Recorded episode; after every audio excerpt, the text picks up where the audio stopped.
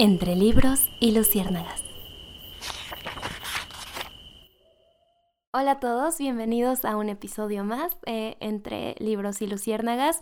Mi nombre es Andrea. Y yo soy Alex. Y en este podcast vamos a platicar respecto a libros, chismes de autores, recomendaciones, todo lo que nos gusta respecto a los libros. Sí, es una conversación entre amigos que aunque no somos literatos, cada quien estudia cosas diferentes, pues nos une este amor por la lectura. Muchísimo, muchísimo. Y además tenemos una larga trayectoria juntos, nos conocemos desde la secundaria, entonces somos muy, muy familiares en estas conversaciones.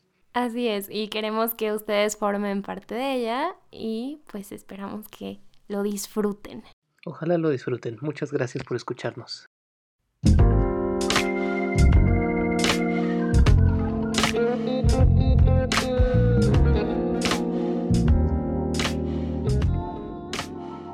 Mi pregunta es la siguiente. ¿Podemos separar al autor de sus obras? Yo creo que sí se puede separar al autor de, de su obra. O sea, no podemos juzgar. Más bien, no sé, a mí no me parece correcto decir, por ejemplo, no voy a leer este libro porque es de este autor que como ser humano es horrible. Entonces, mmm, a eso te refieres, ¿no? Sí, sí, sí, sí, sí. Este, me, me gusta tu forma de pensar, pero continúa. Sí, de que yo no creo que esté correcto que alguien deje de leer uh, ciertas obras solo porque el autor como ser humano pues no es como lo mejor del mundo. Como que eso no le debería de quitar peso a su obra. Y, y sí, no sé qué opinas tú. Pero, por ejemplo, ¿no te parece que entender al autor es entender a su obra? Mm, sí, y sí sirve para ver con otros ojos la obra, pero siento que eso es como un plus, ¿sabes? Es como leer, por ejemplo, Las batallas en el desierto cuando íbamos en secundaria. Y nosotros ni siquiera sabíamos quién era José Emilio Pacheco, ¿no? O sea, no te importaba, tú solo leías eso, ¿no? Y ya que creces, sabes qué hizo, quién fue, bla, bla, bla, y lo vuelves a leer, pues ya como que te como que le vas agregando más sentido u otras cosas le vas encontrando, ¿no? Como, ah, pues sí, obviamente escribió esta parte porque él vivió esto. Porque era un niño precoz, sí. Pero siento que no es este determinante, ¿no? Decir, ah, no, entonces ya este libro es malísimo porque él como ser humano es horrible, ¿no? Por ejemplo, ¿no? No estoy diciendo que lo sea. No, no, claro, pero yo lo digo, por ejemplo, a mí la historia de J.K. Rowling me gusta. No nos vamos a meter ahorita en la política. Pero pues una morra que tenía una vida difícil, que veía gente que sufría a su alrededor, no tenía dinero. ¿Y en qué culmina su, su vida? En escribir un libro, digamos, a mí me lo habían explicado como una corriente literaria de la fantasía. De decir, mi vida es chafa, no me gusta, voy a imaginar que vivo en un lugar bonito. Ajá. Mm, y creo que eso te da un entendimiento mejor de Harry Potter. O sea, o no sé, ¿tú no opinas eso? No, claro que sí, pero tal vez yo a lo que me refería era que, como platicábamos algún día, que, em, que no ibas a dejar de ver las películas de Woody Allen solo porque el cuate es un asco de persona, ¿no? Entonces, mm, en ese aspecto. Pero en el de, para poder comprender mejor la obra y el autor, les importa conocer su vida, pues sí, sí, de acuerdo, de acuerdo. Sí, es que el problema de Woody Allen es gente nefasta, es, hace cosas artísticas bonitas. Claro. Tenemos que lidiar con eso. Sí, pero está bien, sí. A mí me gusta mucho saber sobre los autores, personalmente. O sea, leer un libro es una cosa, descubrir quién es el autor y por qué escribe cosas así es otro mundo completamente maravilloso. Sí, claro, el autor pues no se va a imaginar de cero absolutamente todo, todo está como relacionado. Eh pues sí, es como un reflejo de su vida en parte. ok, te voy a tener una pregunta difícil. ¿Qué hace entonces que leamos lo que nos gusta leer? ¿Qué te hace a ti, Andrea, decir, me gusta leer Harry Potter o prefiero literatura juvenil, los Juegos del Hambre? Mm, yo creo que, bueno, en parte sería por etapas, ¿no? Este, dependiendo pues de, de mi estado de ánimo, no sé, por ejemplo, si me pongo a pensar qué cosas leía cuando era adolescente y esa etapa de la adolescencia en la que sufres, sufres, sufres y todo es horrible, decía como, pues sí, obvio que Sí, este sí. libro me parecía muy bueno porque el, el personaje principal sufre un chingo, entonces pues, pues sí, este, y, y no sé. O por ejemplo, estás muy enamorado, ¿qué haces? Ah, pues voy a leerme unos poemas de amor, o sea, yo creo que para un lector, por lo menos, alguien que está acostumbrado a la lectura, depende de cada etapa en la que esté, ¿no? Pero para alguien que no lee, ¿tú qué crees que sería un factor para que se decidiera por un libro o por otro? Pues en definitiva las recomendaciones, ¿no? O sea, creo que socializamos los libros, también es importante decirlo. Todos, todos leímos eh, Los Juegos del Hambre porque éramos compas. Y quiero aprovechar este momento para decir que Andrea y yo somos amigos desde la secundaria. Sí. Eh, entonces yo sé todo lo que ha leído desde ese entonces. Nos conocemos nuestros viajes literarios, pues 11 años de amistad. ya bastantes. Ya estamos viejos. Pero regresando a tu pregunta, yo creo que sí, o sea, te invitan a leer algo que le gustó a tu compa, ¿no? Y también es como difícil que aceptemos, pero es la realidad, que todo libro es valioso, que pueden escribir pendejadas, definitivamente. Pero incluso leer 50 sombras de Grey, algo debe de tener, ¿no? Sí, sí, ¿te acuerdas de esa etapa? no, no, no, no sé de qué estás hablando. Entonces, ¿qué, qué te hizo leer las 50 sombras de Grey? Como No, que nunca a la he los leído. No, 14 este, años. Yo también era un niño precoz, ¿sí? Me identifico con Carlitos de las batallas en el desierto. Claro. Pero es justo a lo que voy. Después de que de- descubres un libro por azares del destino, ¿no? O el libro te elige a ti incluso, nos identificamos con el personaje principal, ¿no? Creo yo que si hablamos de los valores morales, de las enseñanzas, también buscamos un personaje que sufra como nosotros, o Claro. que ame como nosotros. Entonces, por ejemplo, yo ahorita soy fan de Haruki Murakami, pero no todos sus libros son el mismo personaje, en definitiva. Eh, me gusta especialmente Tokyo Blues y creo que me puedo identificar un poco con el personaje porque es un poco reservado, callado, extraño y además de que me gusta mucho la descripción que hace Haruki Murakami. Pero tú escoges libros basados en los personajes que te identifican. No fuerzas, ¿no? A ver, déjame pensar en un ejemplo. Mm, Voy a aprovechar este espacio político para mencionar que la representación importa y que quizás sea más difícil para ti decir me identifico con tal o cual personaje porque muchos son vatos. sí, puede ser, puede ser. Puede ser que sí. Pero, a ver, a ver. Ajá, sí, por ejemplo, podríamos decir de la tregua. Pues no es como que yo tenga una vida como ese cuate, ¿no? Que Ok, Sin embargo, pues sí te identificas con las cosas que le pasan, ¿no? Identificarse no es a fuerzas decir como, ah, sí, a mí también me pasó esto y por eso lo entiendo, sino ponerte en el lugar del personaje, en los zapatos del personaje y decir, yo también lloraría si me hicieran esto. o sea, hablas de empatía. Ajá, sí, claro. Sí, yo, yo tampoco soy un hombre de 50 años enamorado de una mujer de 24. Sin embargo, puedo decir que me gustó la tregua. que te gustan las mujeres de 24. No, bue- bue- sí, sí, es correcto decirlo. Tengo 24, me gustan las mujeres de 24. No sé, muchas veces siento yo que no escogemos un libro por el personaje principal. Por ejemplo, cuando estábamos en la época de Crepúsculo, pues yo creo que muchos odiábamos a Bella Swan, ¿no? Era como, oh, esta vieja. Pero la historia, pues era lo que te atrapaba, ¿no? Decías, oh, vampiros románticos, ¿no? Ah, eso me interesa, ¿no? Sí, sí, sí. Todos amamos a los vampiros. O sea, el sex appeal hasta el tope. Eh, Quizá entonces, ¿cuáles son tus libros favoritos? ¿Cuál dirías? O más bien, si podríamos ver que en tus libros favoritos hay un patrón. Tal vez, ¿no? A ver, mm, está muy difícil, pero si tuviera que mencionar tres, yo creo que sería El amor en los tiempos del cólera, de Gabriel García. Márquez. Em, Vemos un patrón. este. eh, Rayuela, de Julio Cortázar. ok, te rompe el patrón. Y em, El nombre del viento, de Patrick Rothfuss. Ese para que veas, no lo he leído. Sí, pero tenía que poner uno de fantasía, no podía no aparecer. No, está bien, podrías platicarnos un poco de qué trata. Bueno, básicamente estamos situados como en un mundo que no existe, pero es como medieval. Ok.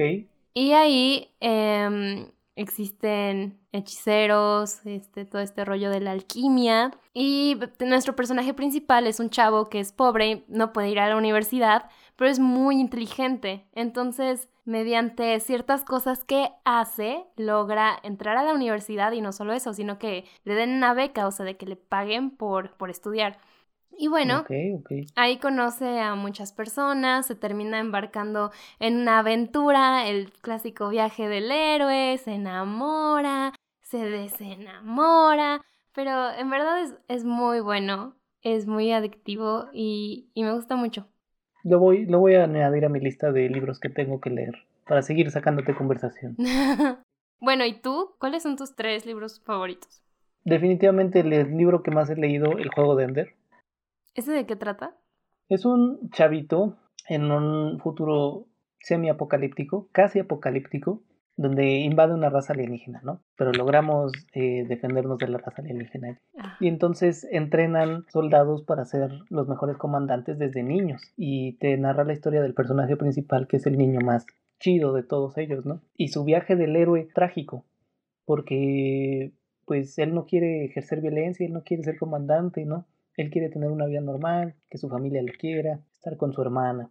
Oh my God. Y es un chico solitario y la chingada. Y pues sí, eh, entonces tiene que derrotar a la raza alienígena, lo obligan a hacerlos y es, es un chavito, eh, pues al final trágico, ¿no? A mí me gustan mucho las historias un poquito trágicas. El segundo sería Haruki Murakami Tokyo Blues, que bueno, ya hablaremos de él después, pero igual sabemos más o menos de qué trata, ¿no? Claro. Y yo creo que eh, Cien años de soledad de Gabriel García Márquez.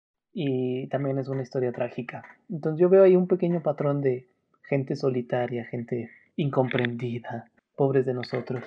Que sufre, les va mal. Pero también puedo decir que hay libros que me han gustado, que no tienen tanto que ver, ¿no? O que me han gustado mucho. Me, me gusta muchísimo Harry Potter pero yo no me siento Harry Potter. Y a veces pienso que Harry Potter es un... Sí, sí, sí, sí, sí. Sobre todo en los últimos libros, como que... Mm. Sí, sí, sí, un, un cabroncito el Harry Potter. Hay que decirlo como, es. ¿Sabes? También otro libro que, que me gusta mucho porque tú me lo regalaste es El jinete del dragón. ¿Sí lo acabaste? Sí. ¿Y qué tal? Me gusta mucho. Igual, eh, pues no sé, no es como que yo me identifique con el chavito que igual tiene que dejar, bueno, no tiene a nadie en el mundo. Eh, casualmente se encuentra con el dragón y este duende y se embarca en la aventura con ellos. Este, pero pues no sé, yo no yo no me identifico con él, pero pero me gusta mucho la historia. Te voy a decir algo que se me acaba de venir a la mente. ¿Qué hay de persona normal? Uf. no, creo que ese libro es para todos los lectores. Creo que si eres lector, definitivamente te vas a identificar y sí. Sí, bueno, en este podcast hablamos, amamos a Benito Taibo y a Haruki Murakami. Sí. Los demás autores están en cuestión, pero estos dos son inalcanzables. Incuestionables, inalcanzables y los tenemos ahí en su pedestal. Sí, sí, y yo estoy muy agradecido de que me hayas regalado Persona Normal, ah. me encantó y no me identifico con él, fíjate. ¿No? Y también es medio solitario ese chavo, pero no, no, pero sí es, es interesante. Quisiera mencionar un poquito a Walt Whitman, nada más porque espacio de podcast, ¿no? Bueno, ya que este... Porque es mi podcast y puedo y quiero. Podemos hacer lo que queramos. Estamos experimentando me identifica él, Walt Whitman, no me identifica específicamente sus poemas, que es poeta, no escritor tal cual, ¿no? ¿no? literato más bien. Y pues Walt Whitman vivió eh, la, la, revolución en Estados Unidos, me parece que en 1890 a 1900 y algo. Y él de lo que escribe es, es, es fabuloso, simplemente. Y su poesía trata de amar la vida como es y no como debería ser. Él vivió una guerra, tuvo que estar enlistado según yo, y después de eso es cuando regresa a su casa y dice, yo quiero trabajar en el campo, yo quiero escribir cosas bonitas de la vida, sobre el viento, sobre el mar. Y realmente le recomiendo a la gente que lea Walt Whitman. Uno o dos poemas te tocan ¿no? Claro. El clásico que todos conocemos es O Capitán, mi capitán de la Sociedad de los Poetas Muertos. Sí. No sé si te acuerdas de esa película, Andy. Ay, a mí me encanta. De hecho, fui a ver la obra de teatro y todo. Wow, obra de teatro. Sí, estuve en la Ciudad de México. Ajá. ¿Qué? Te lo juro. Me lo perdí. Creo que la vimos juntos. Qué bonitos recuerdos. Pero bueno, este... La Sociedad de los Poetas Muertos, película recomendada, interesante. Pero básicamente el poema trata de Abraham Lincoln. Walt Whitman lo escribe cuando es asesinado. Y simplemente trata de el capitán que lucha fielmente y solo regresa el muerto con su barco victorioso. Y todos celebran la victoria del el capitán, pero él lamenta la muerte de su capitán, porque Walt Whitman se siente ultra identificado con Abraham Lincoln. Una persona chida, un buen escritor. Este, Sí. pero sí, la importancia de los libros yo digo que es de aprender un poco, de mejorar nuestra forma de ser, de sensibilizarnos, pero también de simplemente separarse a veces del mundo, ¿no? De decir, ah, pues, mejor me distraigo en la clase de español. No lo recomiendo, pero yo lo hacía, yo leí Drácula durante mis clases de español en la secundaria. No inventes. Conseguí el libro de Drácula así enorme y dije, eh, lo voy a leer. Y la maestra nunca se dio cuenta que yo estaba leyendo y nunca aprendí nada de español de tercer grado. No inventes, yo justo en esa clase en español de tercer grado era cuando me ponía a escribir mis novelitas y todas esas cosas. Andrea es una escritora graduada de Wattpad. Oh, Dios mío, qué pena. Bueno, para quienes no lo sepan, y, y vale la pena porque acaba de terminar su nueva obra. Este es un espacio publicitario. que se está corrigiendo porque realmente uno no se da cuenta que lo que escribe en la secundaria tal vez no es tan bueno como creías. Pero bueno, Esa es otra. Yo tengo ahí mis cuentos y digo, ay, seguramente están muy buenos. El día que los abra y los revise, voy a darme cuenta que escribía pura pendejada. claro. Pero bueno, justo yo creo que la importancia de los libros, además de ser muy personal, pues sí, yo creo que es un reflejo de las personas que somos, que queremos ser. Entonces, pues nos ayuda a formarnos, básicamente. Por lo menos a mí, eso no me imagino una vida sin libros. Son como tus referentes de cabecera, para todo. ¿Juzgarías a alguien que no lee? Mm, mira, la verdad es que sí tengo muchos amigos que no leen y pues como que... mm, no, no, pero lo entiendo. Este, sí, sí los, pues sí los puedo juzgar un poco, porque no, no comprendo entonces qué les hace reflexionar. O sea, yo entiendo, la mayoría me dice, ay, pues si ya vi la película, ya que... Pero no sé, es diferente, es muy diferente leer un libro.